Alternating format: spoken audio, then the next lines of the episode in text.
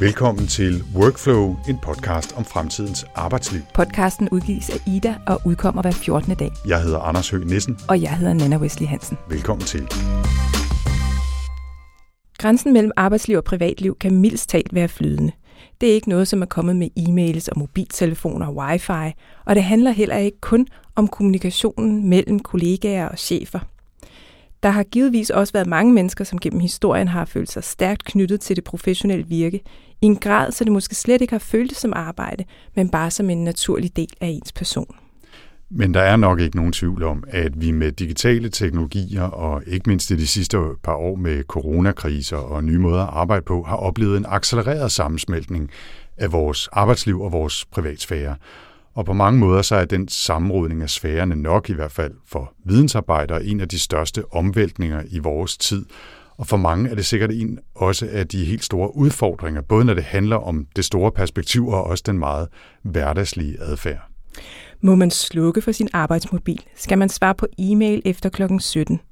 Hvor lang tid kan der gå, før man tjekker Slack-beskederne fra sin chef?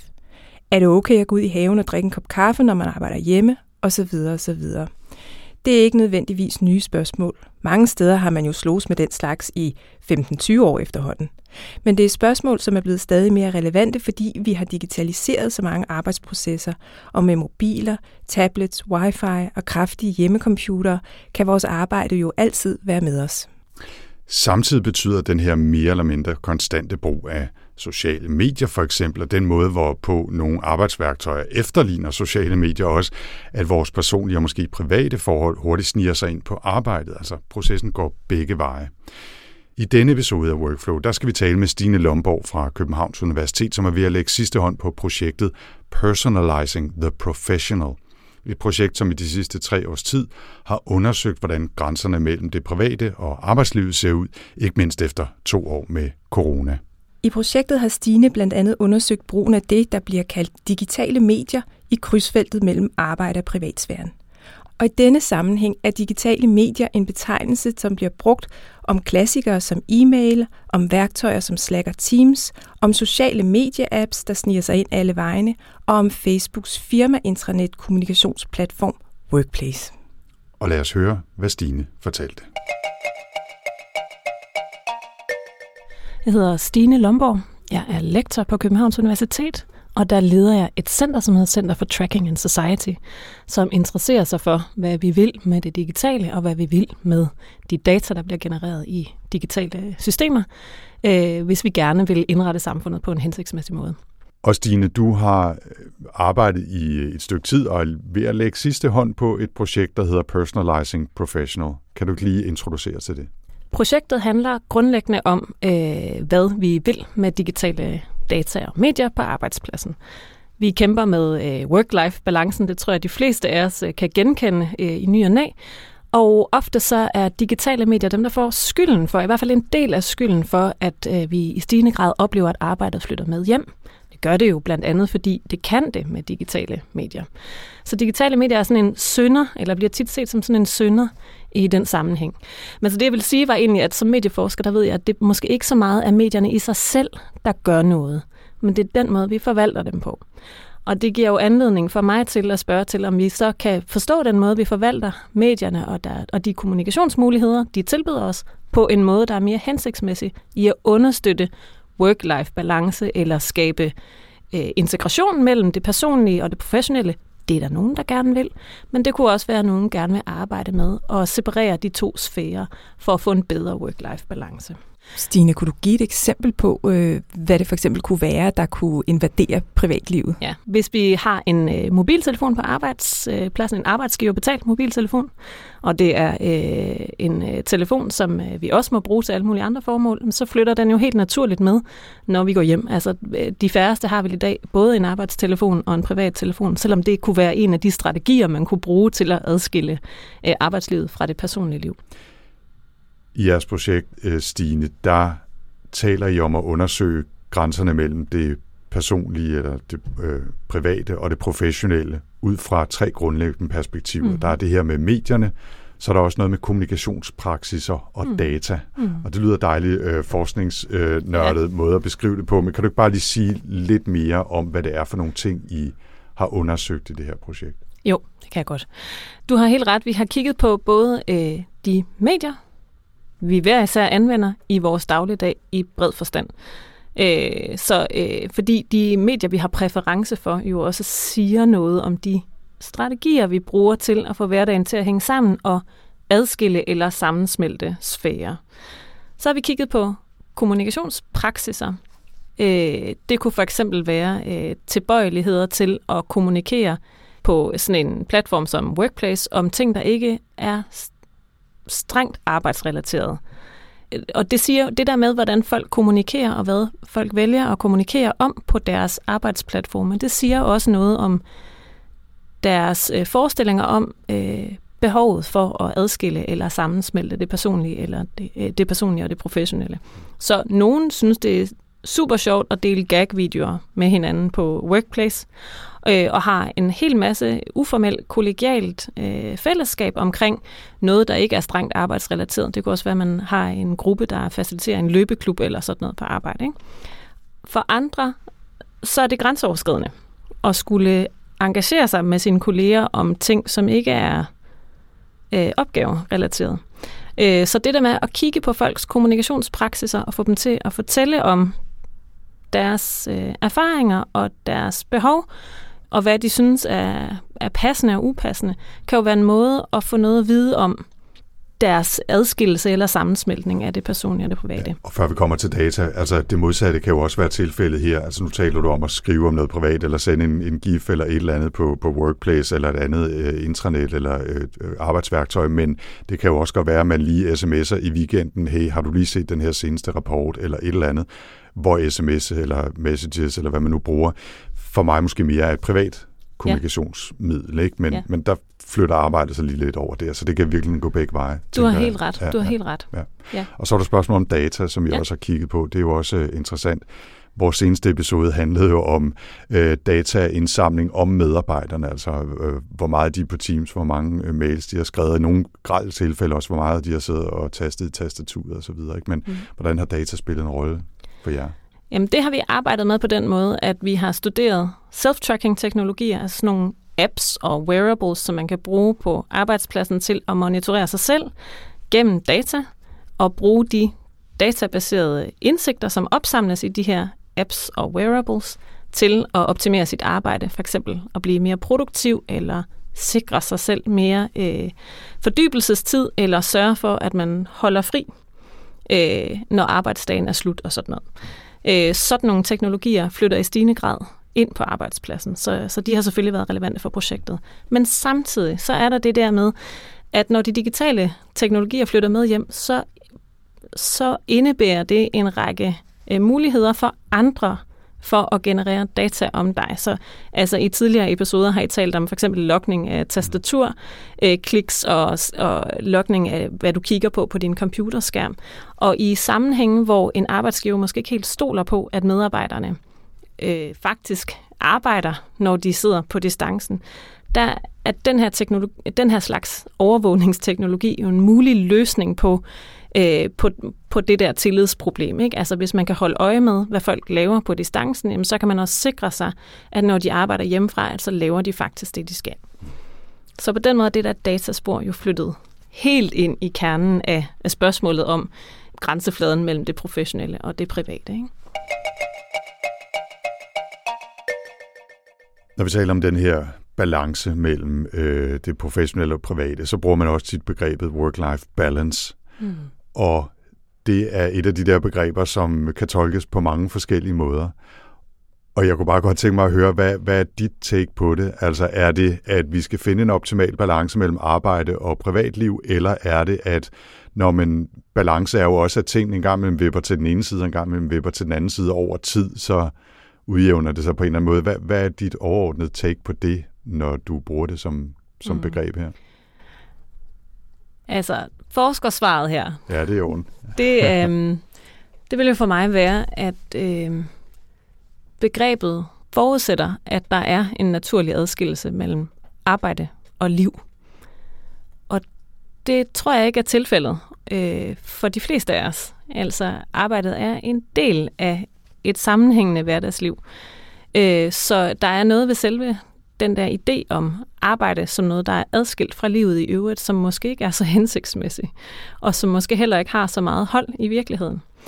Øh, men det betyder jo ikke, at, vi, at det der spørgsmål om balance i tingene i al almindelighed ikke er vigtigt, for det opleves som vigtigt af de fleste mennesker. Øh, men hvad den balance består i, det må jo afhænge af dine personlige omstændigheder, dine præferencer, det arbejde, du skal udføre, dine familiemæssige forpligtelser osv. Så øh, jeg tror ikke, man kan sætte det på formel. Og jeg tror ikke, man kan sige, at der er et bestemt sådan ligevægtspunkt, man skal stræbe efter. Jeg tror, du har ret i, at det må være lidt organisk, hvad der, hvad der giver mening for den enkelte, og det bliver man nødt til at tage hensyn til. Du sagde, det var et forskersvar, øh, øh, som om det var nedladende eller nedsættende. Det, jeg synes, det var et rigtig godt svar, en rigtig god forklaring. Har, har I sådan en fornemmelse af, at de her grænser simpelthen er ved at blive udvisket, eller hvad? Mm. Det kommer meget an på, hvem du er, og hvad for en arbejdskontekst du befinder dig i. Men man kan sige, hvis man tager sådan et historisk perspektiv, så, øh, så med de digitale mediers i bred forstand her øh, fremkomst, så er der jo sket en glidning, fordi vi i stigende grad øh, bliver udstyret med alle mulige øh, muligheder for kommunikation på tværs af, af tid og rum. Det ved vi fra forskningen, det har betydet et pres på øh, adskillelsen mellem kontekster i vores hverdagsliv. Samtidig så kan man sige, at i HR-sammenhæng, øh, en bredere arbejdssammenhæng, så er der jo også sket en øh, glidning mod, at HR har interesseret sig, øh, er begyndt at interessere sig over de sidste 50 år mere og mere for det hele menneske. Og når man interesserer sig for det hele menneske, så interesserer man sig også for et menneske, der ikke bare er den, man er på arbejdspladsen, men for eksempel også om medarbejderen nu er sund, og medarbejderen nu trives, og det kræver, at man kigger ud over de specifikke rammer på arbejdspladsen. Så på den måde, der er nogle forskellige dynamikker på spil her, som i stigende grad øh, giver et pres på, øh, på grænsen mellem det personlige og det professionelle. Altså når man har diskussioner om stress og sådan noget, man taler rigtig meget om, at stress er noget, der forekommer på arbejdspladsen, men det spiller også sammen med det personlige, så det er, hvis man nu skal håndtere den slags ting på sin arbejdsplads, så er det sådan noget, det kunne det sagtens være. Ikke? Altså, så de sidste par år, der har vi set en, øh, en række forskellige teknolo- øh, teknologiske initiativer, der skal forsøge at dæmme op for, eller screene for, om du er ved at blive stresset, for eksempel på dit arbejde. Så sådan en øh, app som Howdy, som I måske har arbejdet med her, det er jo sådan en, en app, der forsøger at screene øh, medarbejdere for, om de nu egentlig har det godt, ved at stille nogle, nogle simple spørgsmål, som er valideret øh, i forhold til sådan en well-being øh, teori, og som på baggrund af det vurderer, om, om der er brug for, at vi gør noget for dig. En måde at intervenere i, i forhold til øh, den enkelte medarbejder på en mere personlig måde. Ikke? Mm. Mm. Men egentlig med udgangspunkt i, at man gerne vil hjælpe. Ja, det er jo en smuk hensigt, kan man sige. Ikke? Og så kan der være nogen, der føler, at deres grænser bliver overtrådt eller overskrevet, fordi det pludselig er en arbejdsgiver øh, eller en virksomhed eller en organisation, som bevæger sig ind på noget, som man måske synes er privat. Ikke? Ja, helt klart. Ja. Jeg kan forstå, at øh, det forskningsprojekt, jeg har lavet, der var I ligesom i gang, og så øh, blev I ramt af den her coronasituation, mm. som jo har i gang sat rigtig mange processer, digitale processer på arbejdspladsen. Mm. Så hvilken betydning havde det for jeres projekt? Man kan sige helt konkret, så havde det den betydning, at vi var nødt til at sadle om. Så da vi blev øh, sendt hjem, øh, de fleste vidensarbejdere i Danmark, der blev sendt hjem der i, i marts 2020, der stod vi faktisk og var på vej på feltarbejde ude i nogle organisationer, hvor vi havde nogle, øh, nogle øh, intentioner om at, at prøve at forstå noget omkring, hvad, hvilken betydning organisationskulturen og samarbejdsformerne har for øh, den rolle, som digitale medier kommer til at spille øh, i det her pres mellem det personlige og det, og det professionelle. Og det kunne vi jo ikke gøre. Altså, der var ligesom ikke rigtig nogen steder at tage på feltarbejde. Nej, for hvad betyder det at være på feltarbejde? Ja, det egentlig? betyder jo at være ude, øh, være ude blandt de mennesker, man ønsker at studere, og også gerne i en længere periode. Men samtidig, så kan man sige, at corona jo katapulterede eller gjorde øh, de grundlæggende interesser i forskningsprojektet ekstra relevante og meget erfaringsnære for de fleste af os. Ikke? Fordi lige pludselig stod vi alle sammen der og skulle have arbejdet til at fungere i, hjemme i køkkenet, eller øh, skulle indrette et nyt hjemmekontor og, og køre øh, arbejdsmøder sideløbende med hjemmeskole osv. Så, videre. så den der fornemmelse af, at her er der faktisk en friktion, der, er, øh, der betyder noget for mig, øh, og som jeg kan lære noget af, og som giver en unik mulighed for at lære noget, øh, som, corona med, øh, som corona medførte. Så for os var det jo også en mulighed for så at gøre noget, som vi ikke havde planlagt, nemlig at følge et bredere ud, øh, udvalg af, af danskere og snakke med dem om deres øh, oplevelse af at sidde derhjemme og arbejde på distancen med de muligheder og de begrænsninger, det medfører. Det må have været sådan lidt en underlig øh, øh, øh, øh, oplevelse, mm-hmm. at, at på den ene side har I virkelig øh, fået spændt ben og, øh, mm. og smidt hele øh, projektet i virkeligheden på jorden, og på den anden side har I fået en kæmpe mulighed for at ja. undersøge det her endnu mere ekstremt mm. i virkeligheden. Ikke? Jo, også fordi vi jo selv sad der. Altså, vi var selv i den, i den situation. Ikke? Vi sad derhjemme og kæmpede med, øh, en havde et lille barn på vej, og jeg havde to øh, små børn hjemme. og det skulle vi ligesom have til at fungere samtidig med, at vi måtte gribe den her mulighed, helt unikke mulighed for at få indblik i nogle af de erfaringer, som vi sad og gjorde os øh, hver især. Så hvad, her ting, så hvad gjorde I helt konkret? Altså lavede I så online interview med, og, og, og var det, er det så de samme mennesker, I har fulgt over tid? Øh?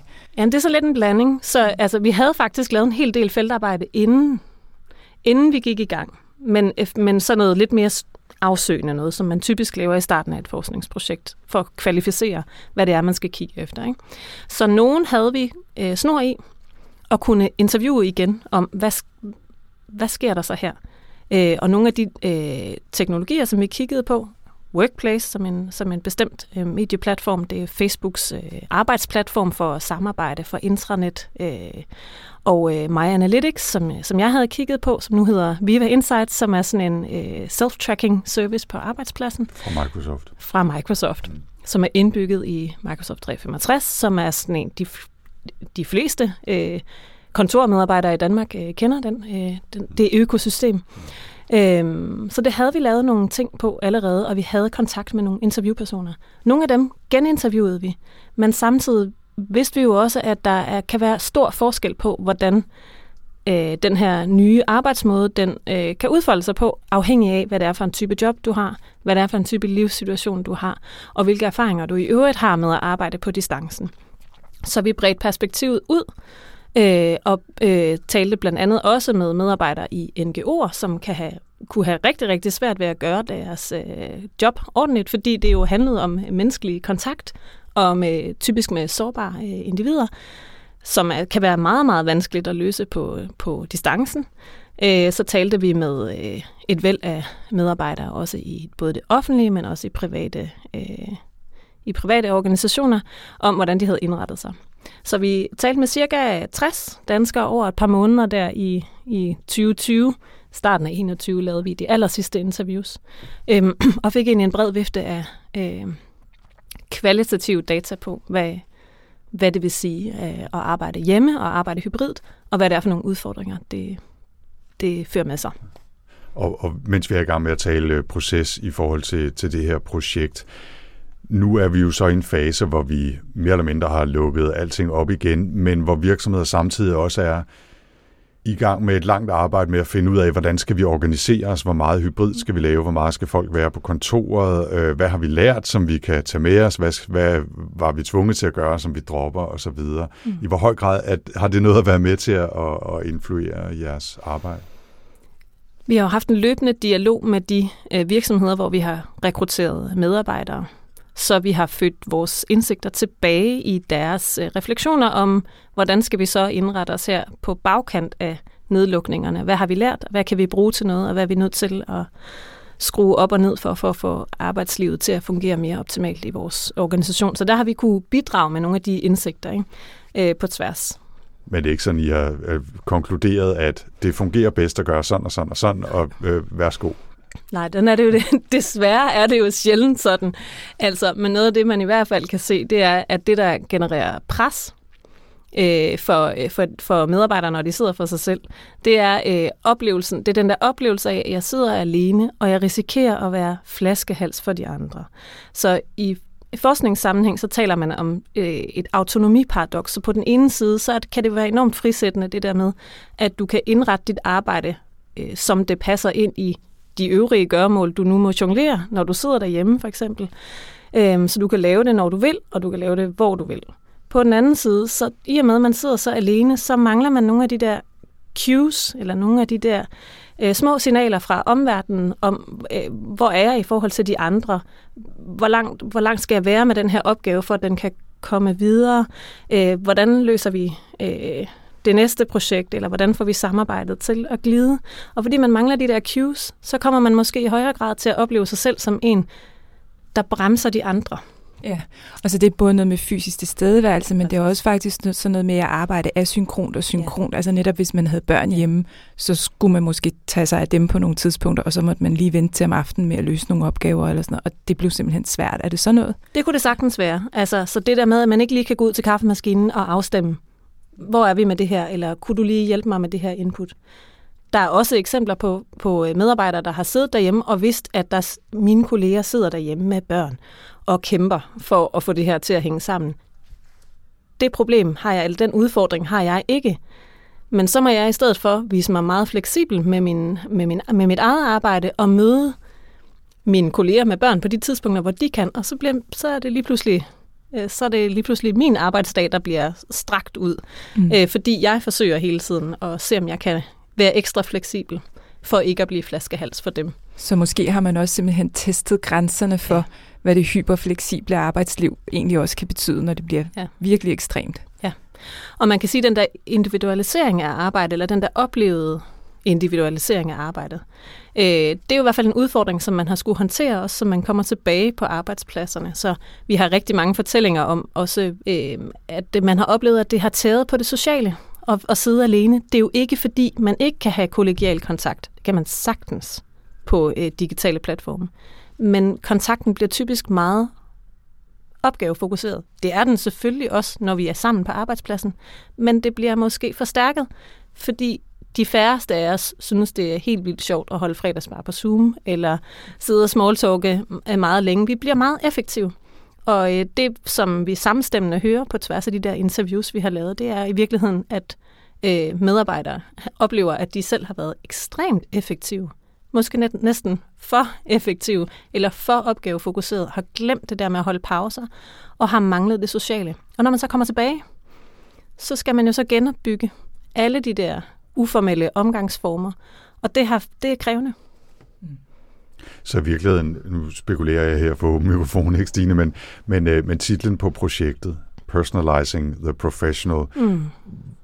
var jo oprindeligt, sådan, som jeg hørte dig fortælle om det, sådan en, øh, lad os bare kalde det en problematisering måske af den her flydende grænse, eller mere eller mindre udviskede grænse mellem det, øh, det private, det personlige og så arbejdslivet. Men, men her lyder det næsten som om, at hov, vi skal altså huske, at vi som mennesker også skal være til stede i vores arbejde, mm. og også snakke om noget andet end det, der kun er relevant for arbejde, fordi det er også vigtigt. Ja. Så det er faktisk næsten blevet en, en formaning. Husk, at du også skal, skal have din personlighed med på, øh, i, din, i den mm. professionelle sfære. Er det at trække den for langt? Det er måske at trække den lidt langt, men du har ret på den måde, at der forestille sig, at den adskillelse, mellem det private og professionelle, den kan foretages 100%. Det, det er nok en utopi, og det var det nok allerede inden. Og måske er det heller ikke det, vi skal stræbe efter, men vi skal stræbe efter at finde, det, finde en god balance i, hvad, hvad er det så for noget personligt, vi tager med på arbejde, og hvad for noget vedrører ikke arbejde, ikke? og tilsvarende. Hvad er det for noget arbejde, vi bringer hjem i den personlige sfære, som jo også kan berige ens parforhold. Altså for eksempel kan det jo godt være interessant at snakke om, hvad man laver på sit arbejde med sin partner.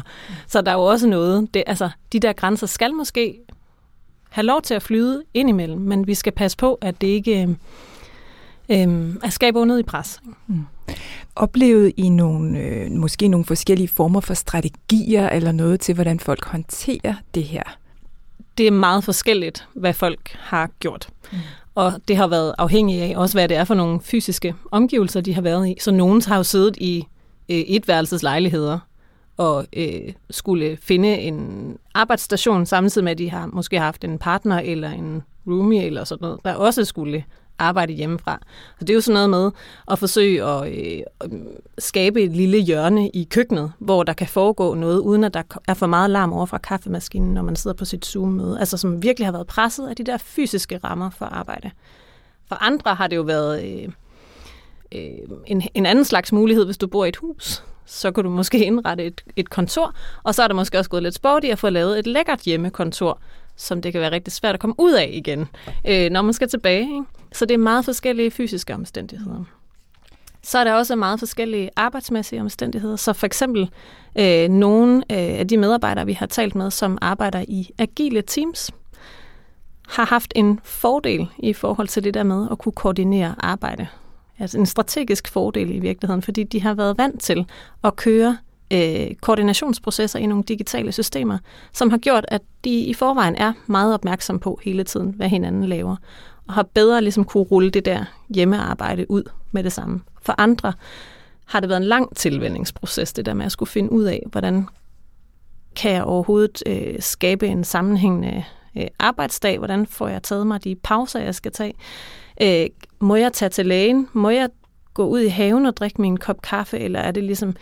Altså, hvor det faktisk er nogle af de øh, ting, der har været udfordrende, det er det der med at finde ud af, hvad er tilladt, når jeg skal styre mig selv hele tiden. nu når corona så ligesom er slut, og vi ikke alle sammen er hjemsendt, men mange er tilbage på arbejdspladserne, og mange, nogen kan selv vælge meget, nogen kan ikke selv vælge så meget i forhold til, hvor meget de vil arbejde hjemme og alt det der. Men hvad er det så ligesom for nogle konkrete mekanismer, som I tror i høj grad stadigvæk vil sammensmelte det personlige og det professionelle, hvis vi kigger sådan mm. lidt fra nu og fremad? Men grundlæggende er der, er der jo ikke så meget, der har ændret sig i forhold til øh, de mediemæssige betingelser for arbejde. Altså, de er jo de samme. Ja. Så, så der kan man sige, at corona har jo betydet, at de fleste af os har fået en, en hel masse erfaringer med at håndtere det der arbejde på distancen. Og det er måske i virkeligheden bare en styrke for arbejdspladsen, og nu har man fundet ud af, at det, det kan vi godt finde ud af. Vi kan godt få løst vores opgaver. Det har ligesom været en nødvendighed. Øhm, og det er jo noget af det, vi har arbejdet med i, i projektet. Ikke? Altså det der med, hvordan får man det så til at fungere, trods øh, meget, meget vanskelige omstændigheder. Og det har måske været sundt, både for arbejdsgiver og medarbejdere, at finde ud af, at det, det kan man godt løse. Øhm, så, så på den måde er der ikke en betingelse, der som sådan er ændret. Men det kan være, at der er nogle forventninger, der er forandret. Det har vi jo set, altså at der er flere, der har fået smag for det der hjemmearbejde, og der er måske også flere virksomheder, der har fundet ud af, at det ikke er så farligt. Øh, så det kan være okay, og det kan man bruge som, en, som et medarbejdergode, som kan gøre, at der faktisk er nogle af de der ting omkring work-life-balancen, som bliver lidt lettere at håndtere, hvis man må få lov til at arbejde hjemme et par dage om ugen, og få noget tid, hvor man kan fordybe sig og få løst øh, en opgave, som kræver, at man får lidt sammenhængende tid, hvor man ikke er forstyrret. Mm. Så det tror jeg ligesom er en læring. Så kan der være nogle personlige læringer, som handler om det der med at finde ud af noget om, hvordan man selv arbejder bedst. Øh, og i og med, at vi har været sendt hjem i flere omgange, en del af, af øh, de offentlige ansatte, i hvert fald også på universiteterne, har været hjemme rigtig meget. Ikke? Vi måtte også godt før, ja. indimellem. Øh, men rigtig mange har været hjemme i flere omgange, og har kunnet justere deres strategier, så de måske også er blevet bedre til det der med øh, at finde ud af, hvad skal der til for, at jeg kan løse den her opgave på en optimal måde med den tid, jeg har til rådighed her nu. Så måske er vi blevet lidt klogere, eller blevet bedre til at reflektere over, hvordan vi kan tilrettelægge arbejdet hver især med digitale teknologier til rådighed. Nå, Nana, det er jo nogle ret store og også lidt grundlæggende spørgsmål, som Stine Lomborg har arbejdet med i det her projekt Personalizing Professional. Og selvom det jo også har været helt konkret at høre om, hvordan folk har arbejdet lige præcis i deres hjemmekontor, lige præcis i deres firma med deres kolleger osv. Men jeg synes, der er nogle store tanker på spil, eller nogle store problematikker på spil, som har relevans garanteret for rigtig mange vidensarbejdere i de sidste 5-20 år, men også selvfølgelig i de sidste to år med, med corona. Hvad er det for nogle tanker, du gør dig efter vores snak med, med Stine her? For det første, så synes jeg, at mit udgangspunkt er, at arbejde jo er personligt. Hmm. Altså, ens person er jo engageret i ens arbejde, og ens arbejde er med til at give ens person identitet og mening. Ikke? Hmm. Øh, men ens person rækker jo også bare så meget ud over arbejdet. Og øh, derfor bliver man jo nødt til ligesom at insistere på nogle områder af ens liv, hvor man ikke er på arbejde, hvor man er noget andet, hvor man er i gang med noget andet, og hvor man har mulighed for at udvikle nogle andre sider af sin person, altså at have noget privat. Og jeg synes, at den her coronatid har været ekstremt interessant, og det, at Stine Lomborg har sammen med sine kollegaer lavet et projekt, som egentlig ikke var meningen skulle være i gang sat under coronatiden, men så er blevet utrolig relevant. Det synes jeg faktisk er en utrolig interessant historie i sig selv. Ja, altså det, det er forskernørden i dig, der synes, at det er en interessant udfordring, der har ramt det her projekt, og hvordan de så har taklet det. Ja, ja. det synes jeg. Og så også det, at det blev, er, altså, at de på en eller anden måde så opnår de ligesom sådan et naturligt eksperiment, ikke? i forhold til det, de undersøger. Mm. Netop det her med, hvornår altså hvordan det professionelle og det personlige smelter sammen. Ja. Fordi det har det jo gjort. Og noget af det, som jeg, som jeg selv har gået og tænkt på, altså under coronatiden, det var også, at når jeg snakkede med mange af mine også private venner jo i virkeligheden, fordi nogle af dem havde jeg næsten mere social interaktion med, altså noget familie og nogle venner, man ligesom har brug for, mere end man måske har brug for at have den tætte kontakt med ens kollegaer, som også var lidt mere forbudt på en eller anden måde, ikke? fordi der var, altså restriktionerne, synes jeg, ligesom slog hårdere igennem der. Ja. Øh, så bemærkede jeg bare, at folk havde jo så mange forskellige udfordringer. Ikke? Og derfor den måde, altså den måde arbejdet struktureret på, ens arbejdsplads, altså ikke bare den, ikke den fysiske arbejdsplads, men det man ligesom laver, øh, strukturerer enormt meget, hvor stor mulighed man har for at lave klare skæld i forhold mellem privat og personlighedssfære. Mm. Og det bragte mig bare tilbage til noget, jeg selv har arbejdet med, som var, øh, altså hvordan folk øh, samarbejder og forhandler, og hvad der ligesom får betydning der, at der var jeg ude på en masse forskellige arbejdspladser, og der, den måde arbejdspladsen og arbejdet er struktureret på, har faktisk også betydning for, hvordan man samarbejder og forhandler. Ja. Altså, og det betyder bare, at det ikke, der er ikke en one size fits all på en løsning for, hvordan man laver grænser i sit arbejdsliv. Og nogle er simpelthen mere udfordret på det end andre. For eksempel i sådan en situation under corona, hvor man pludselig øh, mange sad derhjemme og arbejdede. Ikke? Ja. En enkelt kommentar til det sidste, du var inde på her. Altså, det, der er nogle processer og jo også en, en firmakultur, som har relevans for, hvordan man takler sådan en situation. Altså, hvordan man arbejder sammen i mere normale omstændigheder, men selvfølgelig også, hvordan man så takler lige pludselig at skulle sende alle medarbejderne hjem, eller finde en, en eller anden form for hybrid setup. Altså, der ligger nogle processer, eller nogle metoder øh, i, et, i et firma eller en organisation, som er med til at styre det. Og ja. det er garanteret forskelligt fra sted til sted. Ja. Den anden ting, jeg lige vil sige, var, at jeg, jeg, jeg synes, det var rigtig fint, det du sagde om arbejde og privat sfære i, i starten. Og det slog mig egentlig lidt, og det her det er bare en idé for åben mikrofon, så det kan være, at der er tusind andre mennesker, der har tænkt det her. Ikke?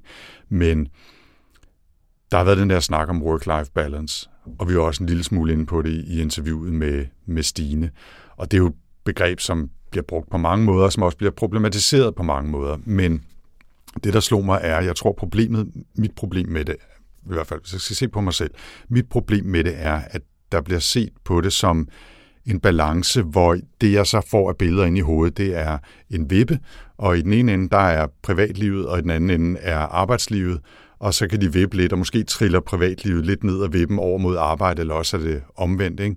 Hvor, hvor det ligesom kommer til at virke som en kamp mellem de der to ting. Hvor jeg tror, et billede, der giver mere mening ind i mit hoved, og det bliver jeg inspireret til, fordi du lige sagde det, du gjorde, det er, at man ser på sit liv som en stor cirkel, og så har arbejdet en mindre cirkel inde i den store cirkel. Og så kan det være familie og øh, hvad ved jeg, fritidsinteresser og alt muligt andet som andre mindre cirkler, som kan større eller mindre overlap, men det er jo alt sammen en del af ens liv. Og ja. det tror jeg egentlig giver mere mening for mig at tænke på det, øh, i, i, altså som den visualisering, som man kan følge med den. Og jeg ved ikke rigtig, hvor det fører hen, og det kan også være, at der allerede er tusind andre, der har tænkt præcis det, det er der garanteret. Men det gav i hvert fald pludselig mening for mig at se på det på den måde. Og så kan man se den her problematik om at personalisere det professionelle, som at der måske opstår små huller i den der cirkel inde i livscirklen. Øh, så, så der ligesom kan transporteres flere ting ind og ud, ligesom i en celle og en cellekerne og sådan noget. Ikke? Nu begynder det at blive sådan lidt, lidt svævende her, ikke? men altså, jeg synes i hvert fald, at, øh, at det var en interessant måde for mig lige at billedligt gøre det på, for at, at forstå, hvilken rolle arbejdsliv og privatliv spiller i forhold til hinanden. Ja. Så var den smidt på banen. Jamen, jeg synes, jeg, synes jeg, jeg kan godt lide billedet. Jeg synes, det matcher fint med, hvad mine tanker var omkring det. Det var, det var også dig, der inspirerede, så ja. ja. En anden ting, jeg lige vil, vil smide på banen også, var, at øh, vi var jo lidt inde på øh, i interviewet her med, med Stine, hvordan man nogle steder under corona, især i starten, måske under den første nedlægning, forsøgte at takle det der med hyggesnak og forsøge at holde fredagsbar på Zoom og alt det der, som måske ikke fungerede super godt. Og det er jo en udfordring, der består i en verden, hvor hjemmearbejde er blevet mere og mere almindeligt. Altså, hvordan sørger man for at holde den der sociale kontakt til kollegerne, som også kan være vigtig? At man ikke kun har professionelle relationer, kun taler om opgaver, men også lige, når hvad lavede du så i weekenden, og hey, så du den der sportsboldkamp af en eller anden slags, ikke? Mm. Og, og det, jeg synes, det er særlig interessant, fordi i årene lige op til corona, der brugte vi enormt meget tid på at tale om at koble af og tage digital detox og øh, Øh, lægge mobilen væk i weekenden og alt muligt andet.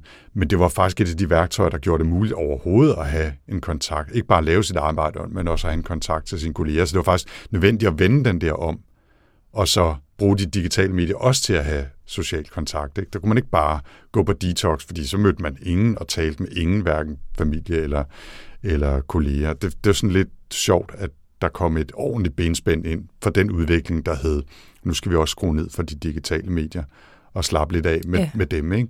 Og, og den er jo ikke øh, afklaret endnu. Nej, og, og der er mange, der også taler om altså den sociale sammenhængskraft på virksomheden. Ikke? Mm. Øh, altså dels at den enkelte har et socialt behov, udover bare at have et behov for at løse sine opgaver, så øh, er det også godt lige at chit-chatte sammen, og det skaber tillid og sådan noget. Men der er simpelthen også en sammenhængskraft på ens, altså på en arbejdsplads, at man er fælles om noget, vi er fælles om at skabe noget.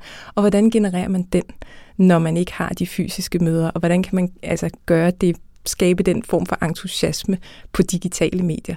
Øhm, og der synes jeg faktisk, noget, der var noget, vi har beskæftiget os med før i en af de tidligere episoder, det er jo det her med, øh, med hvad hedder det, sådan øh, virksomheder, som er startet op digitalt. Og fuldt distribueret. Fuldt distribueret. Uden hovedkvarter og ja. alt det der. Ja. Jeg skulle lige til at reklamere for præcis den samme episode, så jeg er glad for, at vi tænkte på den begge to. Så den kan man også gå ind og lytte, og den skal jeg nok linke til i vores show notes.